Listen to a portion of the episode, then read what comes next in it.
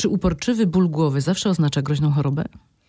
Niekoniecznie. Bóle, które powtarzają się e, kilka razy w tygodniu, czy też nawet codziennie, e, nie muszą oznaczać, że za mm, takim częstym bólem głowy kryje się jakaś niebezpieczna patologia, natomiast na pewno wymagają one wyjaśnienia, zwłaszcza jeżeli wcześniej nigdy mm, osoba cierpiąca na tego typu ból głowy nie doznawała bólu, bądź też e, te bóle głowy pojawiały się znacznie rzadziej niż teraz. Jakie objawy są groźne dla naszego zdrowia? Jaki ten ból może być właśnie niebezpieczny? Jakiego typu? Pojawienie się y, bólu głowy y, o znacznej intensywności, o znacznym natężeniu w sposób nagły jest sygnałem o, mogącym świadczyć o zagrożeniu dla zdrowia czy wręcz dla życia danej osoby, ale też y, narastająca częstotliwość bólu głowy, narastająca e, siła bólu głowy również może potencjalnie świadczyć o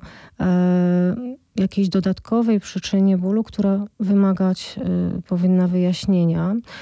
Objawami, które mogą również y, mm, potencjalnie świadczyć o zagrożeniu dla zdrowia, które mogą towarzyszyć bólowi głowy, są pojawiające się zaburzenia widzenia, takie jak na przykład ograniczenie pola widzenia, zniekształcenie obrazu, błyski, mroczki przed oczami, e, nudności, wymioty, szczególnie pojawiające się w godzinach porannych, bóle głowy, które wybudzają e, daną osobę ze snu, a także mm, zaburzenia świadomości. Na jakie badania możemy wtedy właśnie liczyć? Jakie badania wykluczą nam, że nie wiem, jest to coś groźnego? Diagnostyka bólu głowy powinna rozpocząć się od konsultacji z lekarzem, od badania neurologicznego, na podstawie którego już możemy wstępnie e, zakwalifikować e, ból do danego typu i podejrzewać, czy za bólem głowy kryje się jakieś dodatkowe jeszcze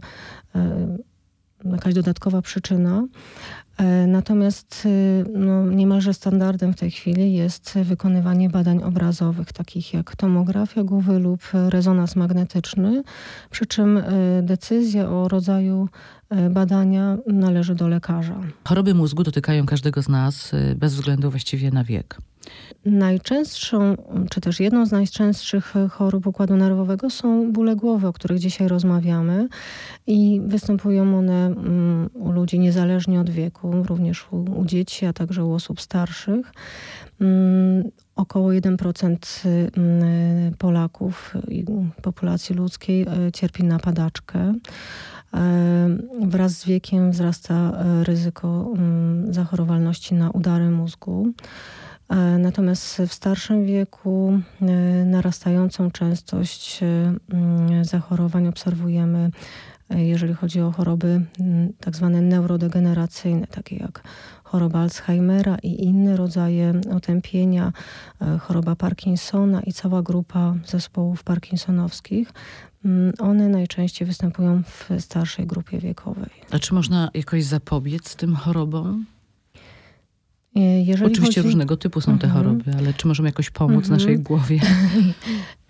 Jeżeli chodzi o udary mózgu, e, konieczne jest e, wdrożenie tak zwanego zdrowego stylu życia, który będzie zapobiegał nie tylko udarowi mózgu, ale także e, zawałowi serca. W przypadku otępienia nasze postępowanie powinno być wielokierunkowe, nie tylko zdrowa dieta, aktywność ruchowa, ale też bardzo duże znaczenie ma nasza aktywność intelektualna, właściwie stałe, codzienne uczenie się nowych Czyli to rzeczy. rozwiązywanie krzyżówek też wchodzi w grę?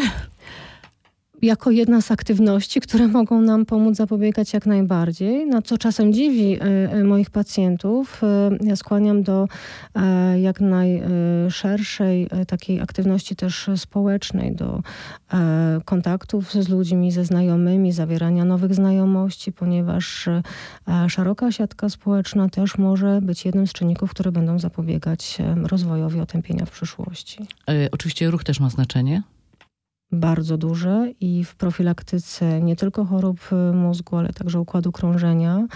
E, każdy dorosły y, człowiek, zdrowy dorosły człowiek powinien e, przynajmniej pięć razy w tygodniu e, mieć umiarkowaną aktywność fizyczną przez 30 minut, czyli 150 mhm. minut dla zdrowia.